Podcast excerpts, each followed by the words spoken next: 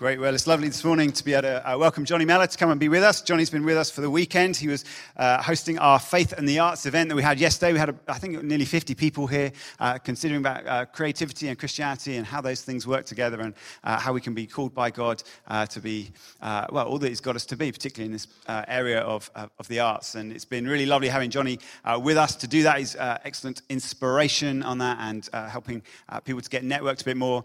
Johnny and I met when we were at university think he was just about graduating as I was just arriving in Birmingham, and I managed to get out, but he's been there ever since. Um, He's, uh, he's part of Church Central, which is a Newfrontiers uh, church in Birmingham. He's one of the leaders there. And uh, it's just great to have Johnny with us this morning. So let's welcome him.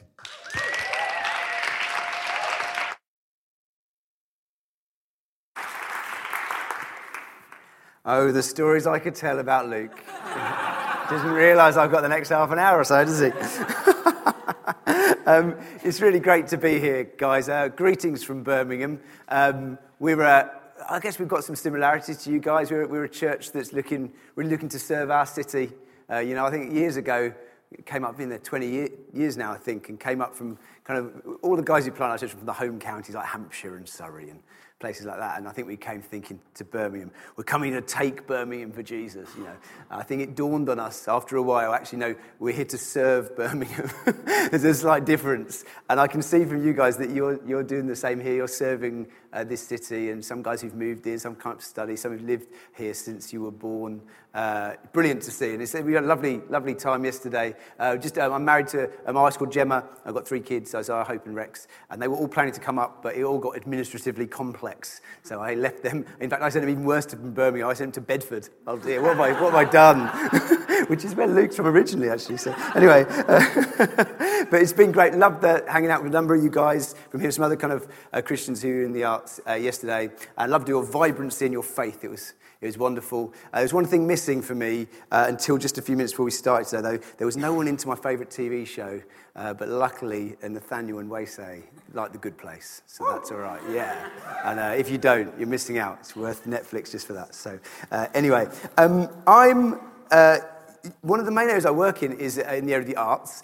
And um, myself and my wife, I, am a rapper and I like to write a little as a hobby, I, I suppose. My wife's a photographer and an illustrator. In a few years, we started something called Sputnik. Yeah, it's up there. That's good. Nice. Wow, it's good work. Um, I won't do that with every slide, by the way. I know how these things work. We have PowerPoint in Birmingham. Um, but we, we, so we started, we, Sputnik is essentially a network of artists uh, based uh, initially in, in our church and then in our, in our part of Newfrontiers. We all cousins, I guess, in that sort of regard. We're from Catalyst in, in Newfrontiers. Um, and, uh, but increasingly serving those in the wider body of Christ as well um, in England, in Scotland, and beyond, uh, you know. Um, and so I am going to be touching on creativity today. Um, that is kind of the theme that's in there. But I want to talk about something that underlies a lot, really, of what we do with Sputnik. Uh, this morning, and actually this evening as well. It's something that is relevant to everyone. Some of you will be like, oh, it's that arts guy. I just don't care about the arts. And you can breathe a sigh of relief. There's something for you today uh, as well. I want to speak about something that underpins all that we do with Sputnik, and that is about influence. I want to speak about influence. And uh, influence is something that we all have. Every one of us in this room will have influence. Everything you do and I do positively or negatively affects and influences other people. So it's a universal thing. But I want to talk about a specific type of influence uh, which is more of a cultural influence, a, a significant, wide ranging influence to shape the culture around us. Um, and I think that kind of influence is a little rarer uh, than that. And I like to start looking at this topic. Really, what the question I'm going to be asking is a question that lots of people in the evangelical church are asking at the moment is how much should the church involve ourselves in trying to influence the culture around us?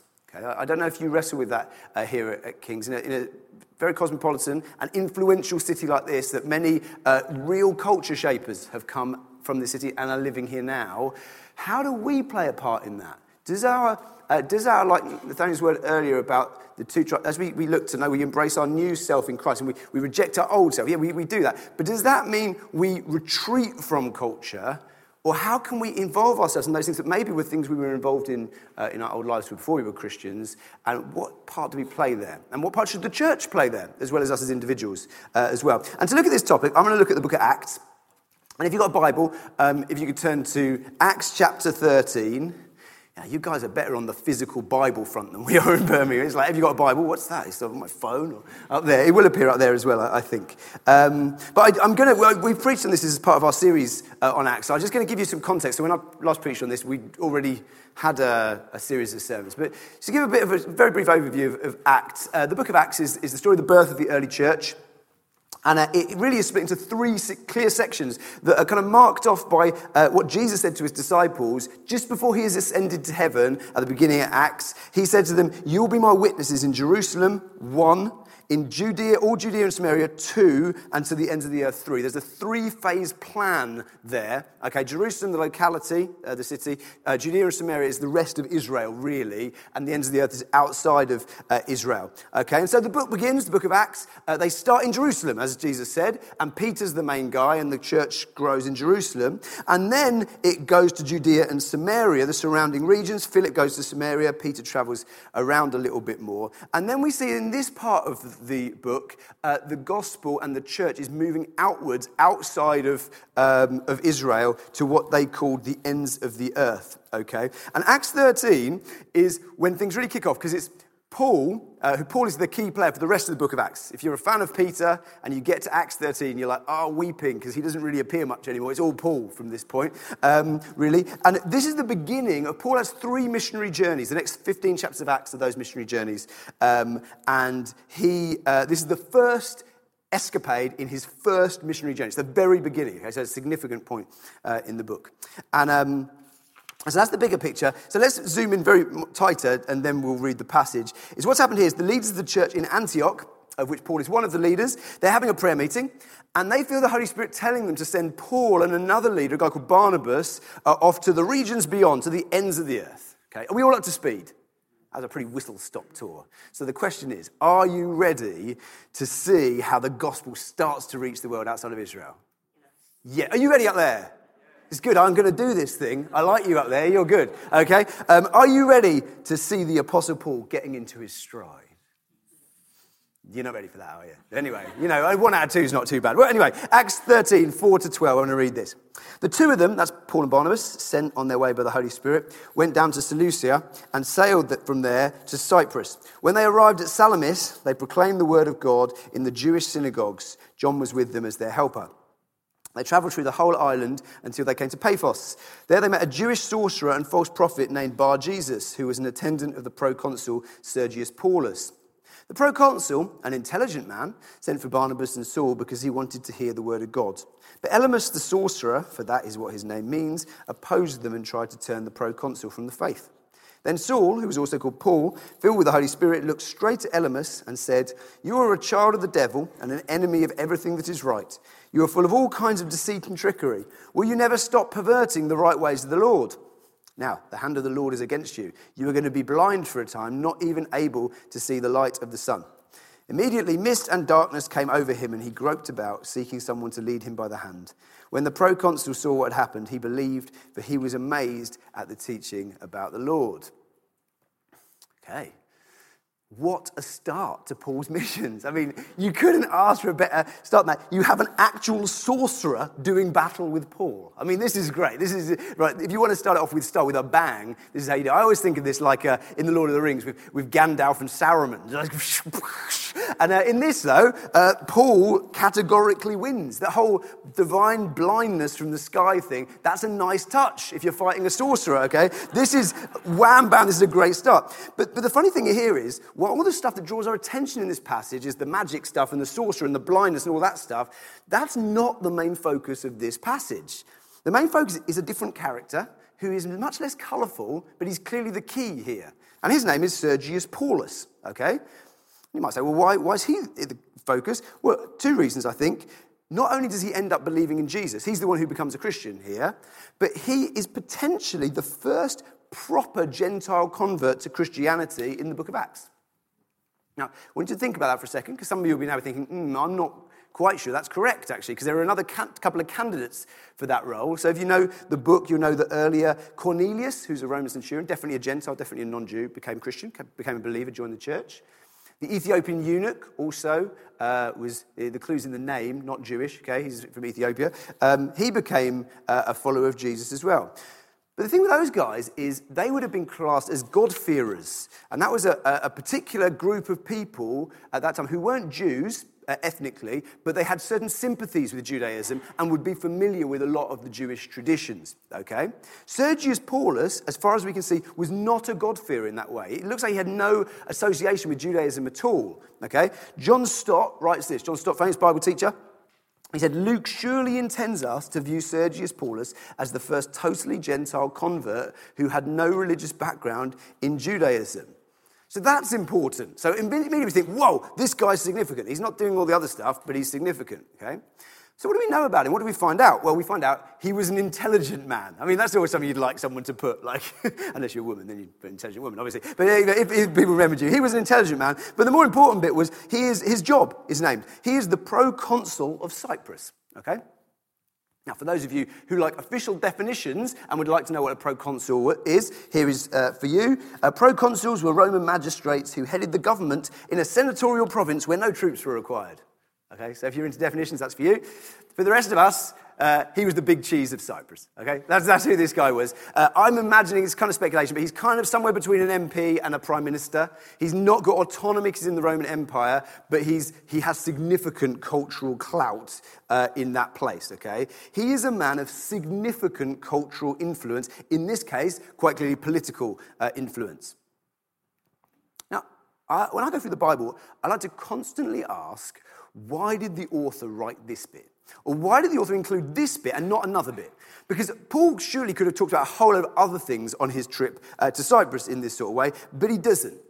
And when you also find something that's so significant, the first story in his first missionary journey, that question should ring up much even much louder, you know, like why why is this the focus of the first story?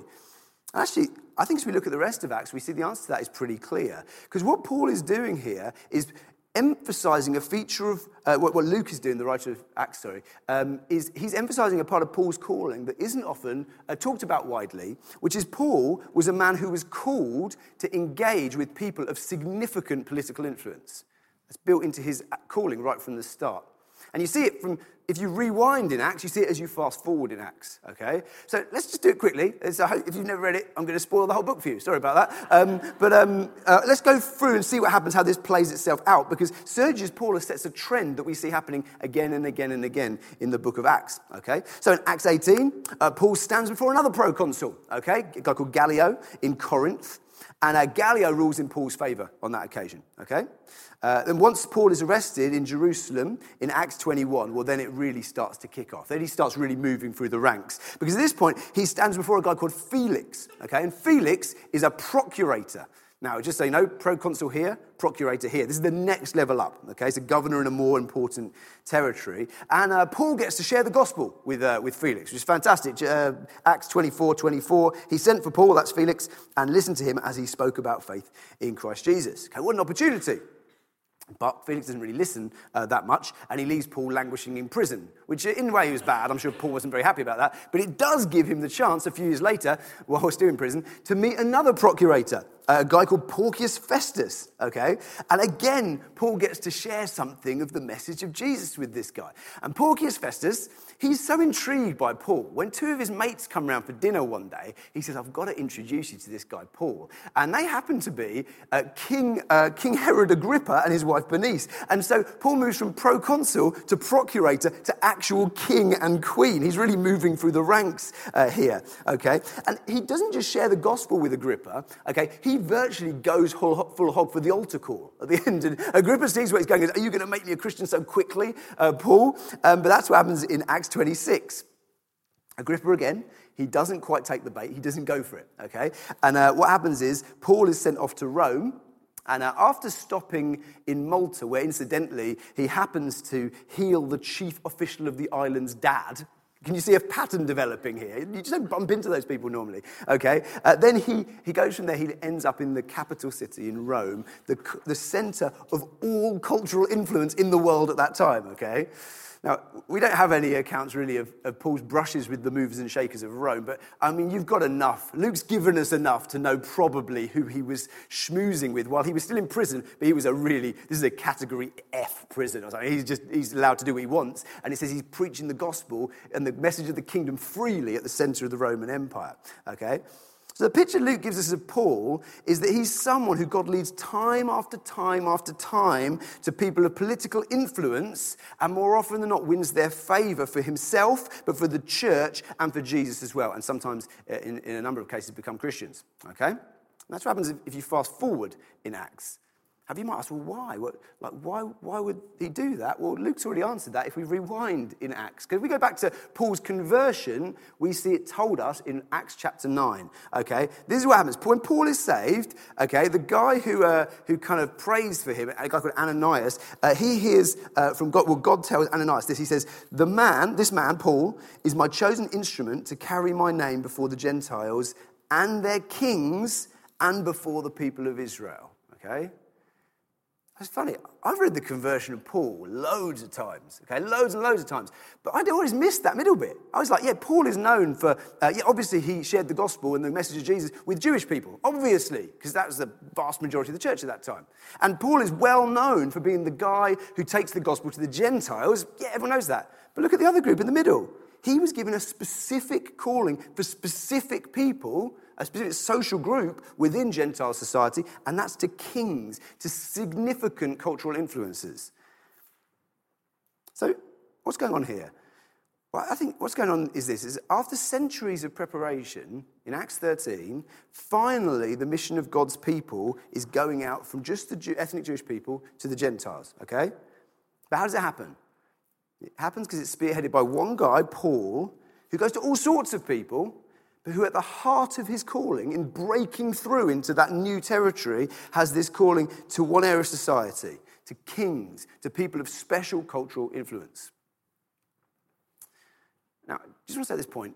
I don't think this is because God thinks that kings or people of influence are more important than other people. I think it's really important to underline that, okay? If there's any bias in God's preference towards people, it's the opposite end of the spectrum to those who are marginalized, who are discredited, and are, are poor and weak and vulnerable, okay? That's clear in Scripture. So it's not like he's favoring these guys, but I think what's happening here is God, we've got to realize about God, He's wise to the way that we're wired. He's wise to human society and how things work in, in, our, in our heads, but also in our cultures. Because however it happens, and whether it's sensible or not, human beings have always chosen to listen to some people more than they've chosen to listen to other people. That's, that's how it works. They've, they've, we've chosen to listen to, to value some people's opinions more than other people's opinions. Human cultures are not shaped equally by everyone. However much people would like to think that's the case, that's just not how it works. So, for example, Nicola Sturgeon's voice carries more weight than my son's primary school teacher's voice. Funny that, really, isn't it? Okay, for better or worse. Okay, but that's how it goes. And in our, in our culture, though, it, it may be slightly different from in their culture because it's not just politicians that carry that sort of weight. It would be fair to say that Ed Sheeran's opinion on something is likely to be more listened to than the MP for Edinburgh. I would guess. I don't know the MP for Edinburgh, but I would imagine that's the way our culture sorts itself out. Okay? Cultural influence is not just in the hands of kings anymore, but it works very, very similarly. And you might ask the question, it'd be a good question is this right? Is it right for, for Ed Sheeran to have that sort of influence over our culture? Not really. Um, but, but we can ask that until we're blue in the face. It doesn't matter. It just is the way our culture is. And we know it, and we all know it. And you know what? God knows it too. And whether those people should be in those positions or not, in God's determination to win back fallen people, more often than not, He chooses to work within our fallen ways of doing things. And I think in the area of influence, this definitely seems to be the case. So, in his plans then to make inroads into Gentile culture, God chose straight away to raise someone up to go straight to the movers and shakers in society. You can get that from the, the story of Paul, uh, but also, actually, this is not an isolated case in the Bible. If we zoom out even further, this is what God always does in the whole of the Bible. Okay? It's, it's, it's funny. This, recently, I thought, oh, this, this is in Paul. Where, where is this? And as you look at particularly the Old Testament, you see this happening again and again. Okay? It seems that to advance God's purposes at pretty much every stage throughout the Bible, he does exactly the same thing. Show you what I mean. Let's go way back. Let's go right back to the beginning. God, God uh, he's decided to persevere with humanity, not to wipe us all out in the, in the flood. He saves Noah, doesn't he? And, uh, and he decides, I've got a plan for you guys. And so a bit later, he says Abraham, chooses one guy, an ex-moon worshipper, and he says, right, on you, you, all nations will be blessed for you. You know what? This is, this is my plan in operation. And Abraham miraculously has kids and his kids have kids, but he's essentially an extended family, okay? Uh, but the question is, how did God turn Abraham's descendants from an extended family into a people? They needed to become a recognizable people. Do you know how he did it? He's called Joseph to a king. That's what he did. Through a whole series of misadventures, Joseph is brought to a place where he wins the respect of Pharaoh, okay, and he becomes himself second in command in the whole of Egypt. Again, Egypt, the key uh, culture, the center of culture in that part of the world at that time. Joseph receives the ear of the king, and in turn, he gains his own cultural influence. And how does he use it? He uses it to, to save Jacob's family from starvation, which would have been a bit of a downer for the promises to Abraham's, and all, uh, Abraham, and gives them a home to live in, the people a home to live in, where they can grow further. Okay? So it's, it's done that way. Well, let's ask another question. The next stage How did God turn his people into a recognizable nation? How did that happen? He called Moses to a king. That's what he did. So God engineered it that uh, the Moses uh, was kind of in some way built into the Egyptian royal family, and he used those connections that he had when he came later back into Egypt, having been away for a long time. Everything was odd how he just wanders into Egypt and goes, Hey, Pharaoh, let my people go. Okay? Just so you're aware, you don't do that in countries nowadays. Just walk up to the ruler and say stuff, and you didn't do it in those days. So why wasn't he being kept on hold talking to a civil servant on the phone or in a big queue? Why? No, because God had put him into a position of cultural influence already, so he could have face to face conversations with Pharaoh. Okay? And as a result of all that, uh, God gives Moses the ear of the king to eventually get God's people out of Egypt in a way that would glorify God most. I know there's more to it than that, but that's important in the whole thing. And it allows uh, God's people to become a nation uh, in their own right. So there's another question. Uh, we, we, know, I think we know, from that point, things go a bit wrong for Israel a little later, and they sin against God and they get exiled, they get kicked out of uh, the promised land. And, uh, but God's still got a purpose for his people Israel. But how is he going to preserve them in exile to stop them losing their religious identity and actually stop them from being wiped out entirely? Well, actually, I could use a number of very similar examples here, but I'll just use one. He calls Esther to a king. You know the story. Xerxes, the Persian king, agrees to kill all Jewish people across the whole empire. It's an awful thing, okay? And also, obviously, again, how's God's purposes going to stand if, if all the Jews are killed in that way? But no, God's, God's a step ahead. He usually is a few steps ahead. He has already raised up preventative measures. He's got one of his people in the palace as queen who uses her influence and foils the entire plot to keep God's people in existence. Calls Esther to a king. Final one. How then does God get his people back from exile? You're never going to guess, guys. Seriously. Calls Nehemiah to a king. It says in the book of Nehemiah, Nehemiah was cupbearer to the king.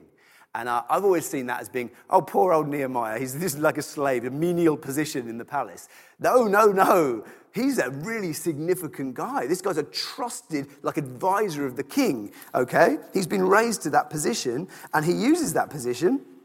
He uses the ear of the king again to get the king's favor for the rebuilding of Jerusalem and for the returning exiles, okay? Again, it's someone called to a king all throughout the Old Testament, how is God advancing his purposes? Well, of course, he's looking for his people to be uh, holy and to keep to the covenant and all of that stuff. We know that, to be so for social kindness, all of that stuff, okay? But at the same time, it seems he is looking for individuals to be raised up to places of influence at just the right time to further his purposes. And with Paul, as his purposes move on in the New Testament, we see he's at it again. Now, the question for us here is there it is. That's the, that's the picture. That's the big picture, I think, of where we're going to be today. We've looked at Scripture, we've looked around how that fits into the Bible story. But the obvious question, any time we look at the Bible, is okay, then what does that mean for us? How does that affect us today? And I've got three things I think we, we need to learn or think about in this whole area of how we apply or don't apply this sort of stuff uh, today. And the first is this uh, the church needs more Christians who exercise significant cultural influence today. I don't know if you're aware of this, but the church needs more people who exercise significant cultural influence today. When we look at the Bible, we see that without gaining the ear of kings and without some of God's people rising to significant cultural influence, the people of God would not have made it out of the Old Testament. I don't think they would have made it out of Genesis, actually. That was a vital piece of the puzzle.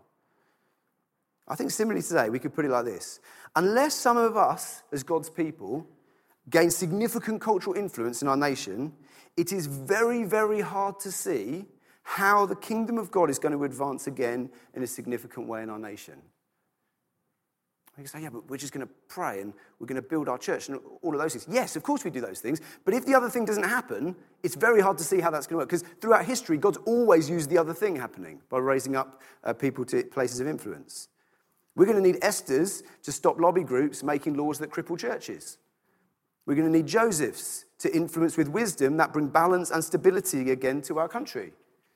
We're going to need Paul's who are able to carry themselves very well with people of cultural clout and see some of those people come to know Jesus. It's essential for the advance of God's kingdom. First thing, the church needs more Christians who exercise significant cultural influence today. But secondly, and maybe surprisingly, we should be wary of chasing after cultural influence. We should be wary of chasing after cultural influence. You might have thought this was a big wind up to the crescendo that goes, abandon everything else in Christianity. Let's just go for influence. That's what we've been missing, the key to revival, okay? I just want to put my feet gently on the brakes towards that crescendo and just kind of say, I think we need to move from that position, I stand by everything I've said, kind of carefully. And I've got two reasons for care and wariness at this point that I think I think widely in the evangelical church, I think we need to hear. I'm not saying you guys, I think this is what we need to hear. I think we all need to hear it. But in the evangelical church as, as, a whole, there's a kind of push more and more in this direction. I don't know if you've noticed this. Have you heard of the Seven Mountains stuff? That ring? Nod at me if you've ever heard of Seven Mountains. Okay, not many of you guys. It, a lot of guys, particularly in America, but it would be more over here, is like, here are the sectors of society, and we're all guns blazing for those now, and because that's the key. We've been missing out on this stuff. And there's a tone to it, I think, that is kind of gung ho and a little bit empire. And I think we need to be careful. And we need to be careful for two reasons, I think. Okay? Firstly, we've got to recognize that when we talk about influence, we have a very significant vulnerability in this area that, if we're not aware of, is going to come back to get us. That the Bible locates the uh, major fundamental weakness of human beings as, as what? I'm going to put this to the floor. What, what do you think the major weakness of human beings is? Pride, yeah, absolutely. Got it in stereo from both sides, okay? Both correct, well done. Pride is, is our main weakness as far as the Bible uh, says. And uh, whenever we approach influence, we're going to be very, very close to that because there's a very fine line between I want influence so I can advance God's kingdom and I want influence because I want influence. It's my time to shine. I deserve to be heard. I deserve for people to listen to my voice. Very fine line between those two things. Please hear me. Chasing influence for its own sake, even if it's masked with religious language, whether it's done by individuals or by a church, has a name. It's called idolatry, and it will end in nothing good for us. And whenever we approach this topic, then, however good our motives, we've got to be aware of that. We've got to be self aware enough to know that there's that danger.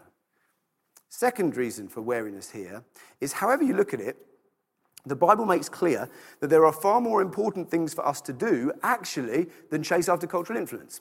Let's pick a random one out there. I don't know, something peripheral. Love your neighbor, let's say, okay? You know, every now and again it's mentioned in the Bible, isn't it? Okay? The, the problem is, if people are very much chasing after influence, I want to make an impact out there. I want to change the structures of society. I want to do this. The problem is, our eyes go so far out there, we ignore the people we're actually called to reach, primarily, who are our neighbors. What does our neighbors mean? Those who are under our noses.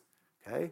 I'm too busy about changing the world. Oh, there's a person here that needs actually know that they don't have a voice in society, so I'm not going to help them. Whoa, wait a minute. When we get to that place, we know we've overstepped a mark somewhere because we're called specifically to our neighbors who don't have the voice. That's where we're specifically called. And if one of them starts trumping the other in that way, it's a real problem.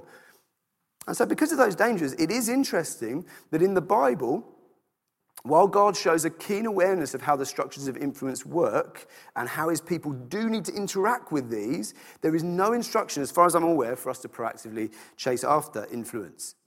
Instead, what we see in the Bible is that at the right times, when necessary, God raises the right people up to those sort of positions, even when they weren't specifically chasing after it. Refer back to the, the passage that we've got. We see it here, Acts 13.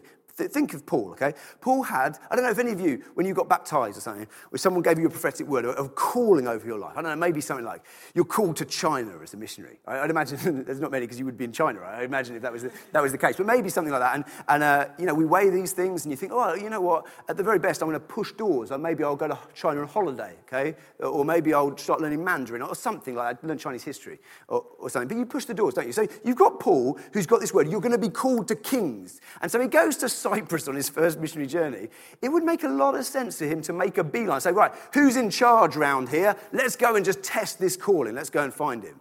Is that what happens in Cyprus? No, no. In, this is what happens in Cyprus. Chapter 13, verse 7. The proconsul, an intelligent man, sent for Barnabas and Saul. How funny is that? The, the main guy sends for the guy who's called to kings. Who would have thought? Okay. How does that happen? Ah, God called Paul to influence, then he proactively carves out the opportunities to make it happen. Now, with all that said, what do we do then? Is this a sort of just sit back and trust God sort of message? Maybe we'll pray for this every now and again. Well, actually, I think there are some things that we can do, and there's much, much more that can be said on this topic, but I want to very briefly sketch out what I think is the main uh, thing that I think we should do as a result of all this. It's a summary line. If you think it's kind of confusing, you've said one thing and another thing. What, what my position on this would be, that I see in Scripture, would be I don't think the Bible teaches us to chase cultural influence. However, I think it certainly encourages all of us to make ourselves available for God to raise us into positions of influence if He sees fit. And there's a big difference between those two things. So, my final point is this uh, make yourself available to be raised to influence if God wants to. Maybe actually, this kind of evidence probably isn't going to affect very many of us, but it needs to affect some of us, and all of us need to make ourselves available. All the examples I've used in the Bible so far have one thing in common.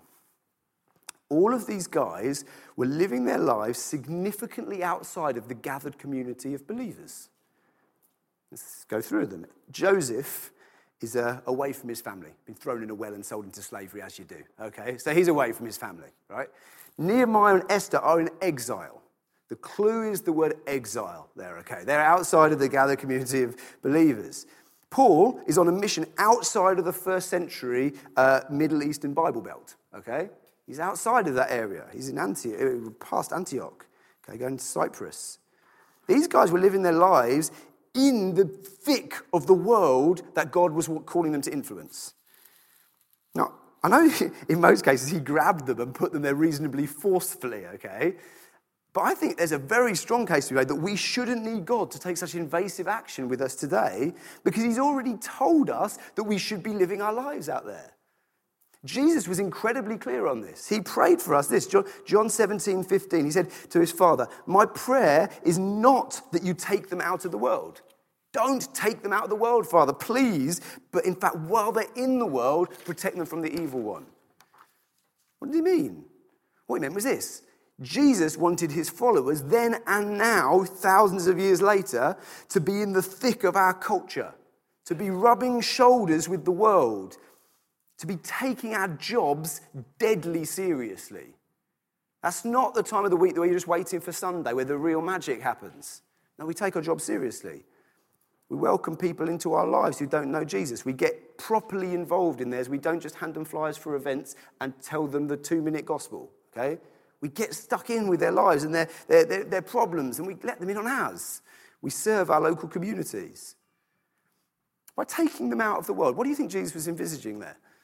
I don't think he meant, Father, please don't take them to heaven right away. I don't think that's what he meant.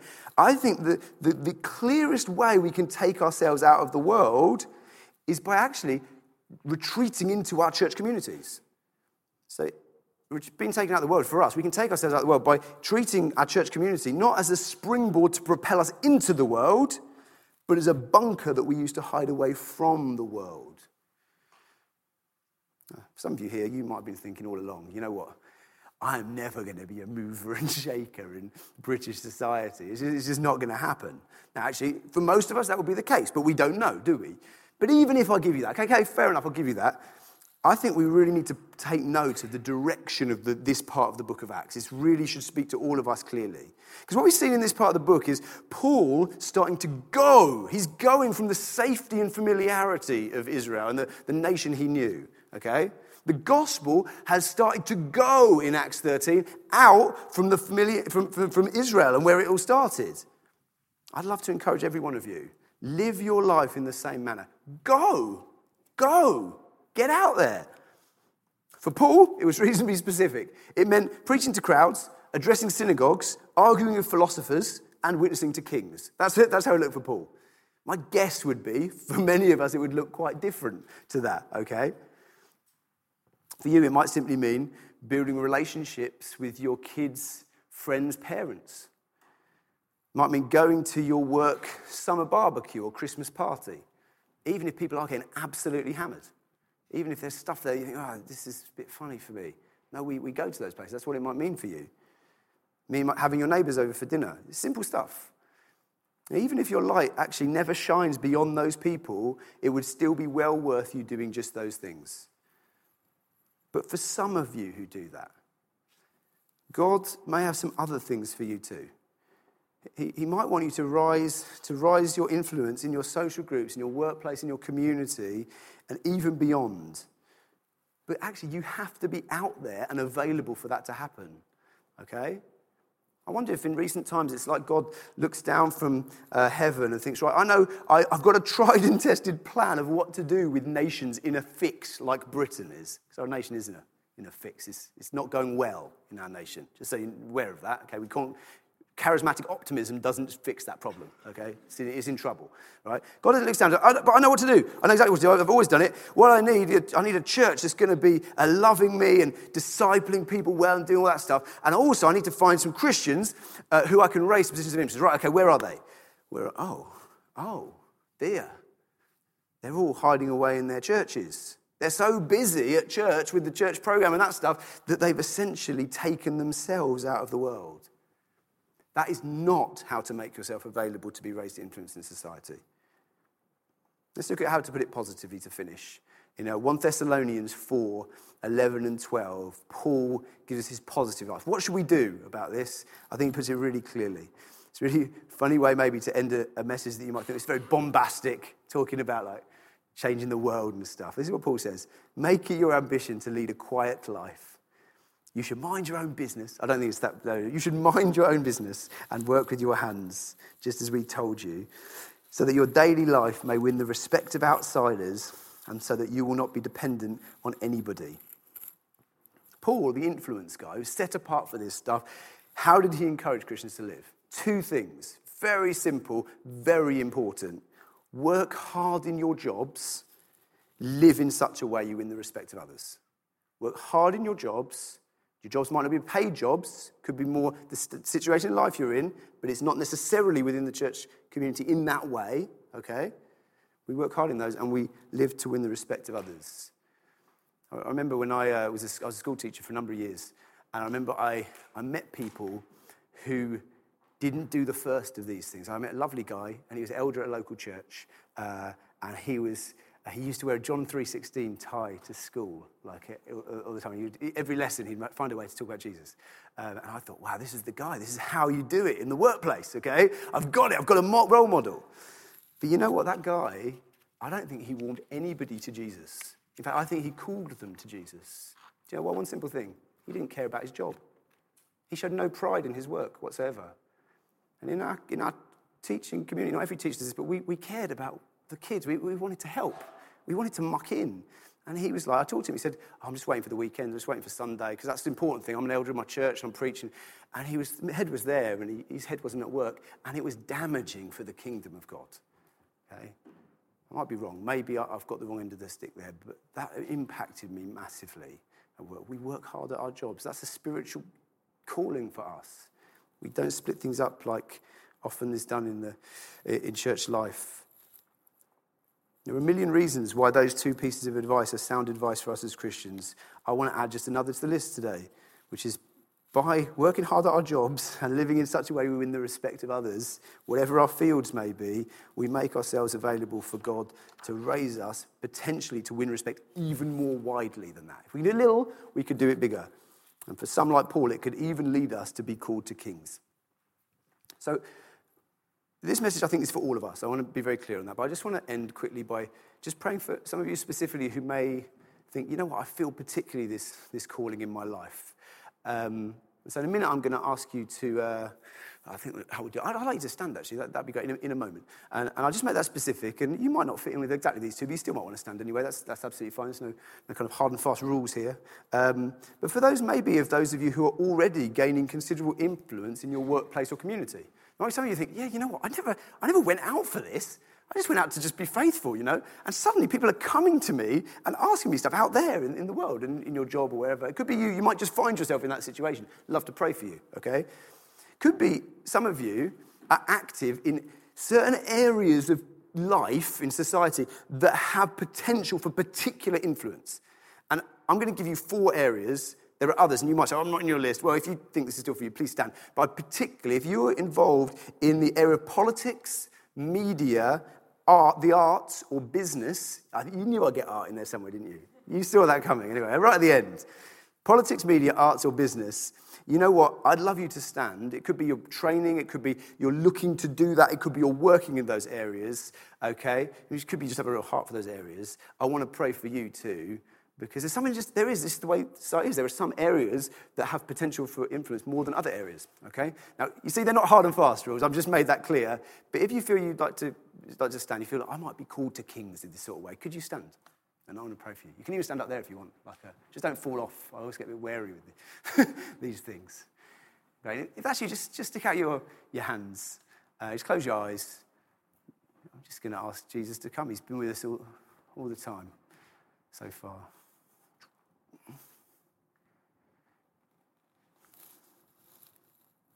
Holy Spirit, do what you do.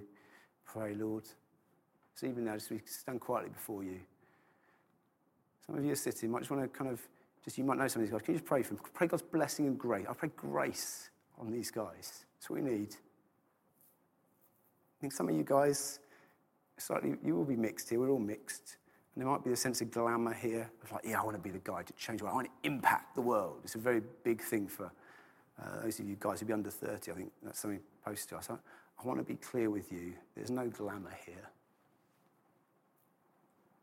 Get ready for no glamour. Do you still want to do it? When no one really notices you, and no one really cares, and you don't really see the impact that you're having. You might never see, actually. I want to ask you, do you still, still want to do it? He's saying, God, send me. It wasn't nice for Paul on his missionary journeys. He got beaten up a lot, he shipwrecked a lot. I'm not, I'm not being funny, I'm just saying, you know what, this is a, a serious calling. Call people sometimes to go abroad to like other countries where you don't know the language and stuff. I think that's a serious call. This is a serious calling.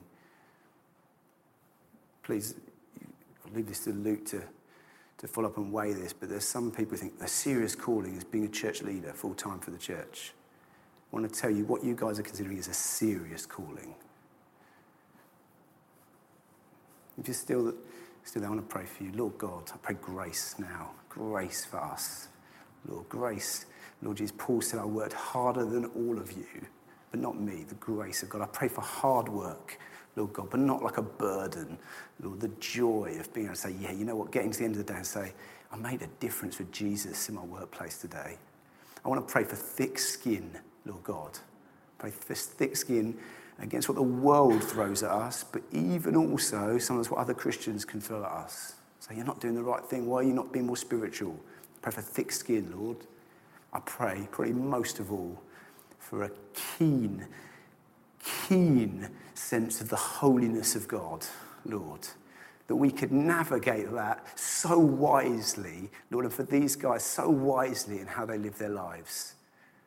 Oh God, like Daniel, who had to make these big decisions and let some things go and, and went with other things. Lord, I pray for wisdom in all of this stuff from your spirit, Lord. And I want to pray, Father, that, that King's Church Edinburgh, some of these guys here in this church, would make a difference to the city of Edinburgh. Lord, and it would make a difference to Scotland. Lord, and it would make a difference to Britain and beyond and start to, start to do things and tinker with the way our nation is going to turn us back from this, this, this awful path that we're on, Lord Lord God. Have mercy on our nation, Lord God. And would you have mercy on us using some of these guys, Father? If not us, Lord, who? Lord, send us, Lord. We, we want to hear your voice and we want to respond and say, Here we are, send us, Lord God. And we'll be going to power your spirit, uh, Lord Jesus, we pray in your holy name, God.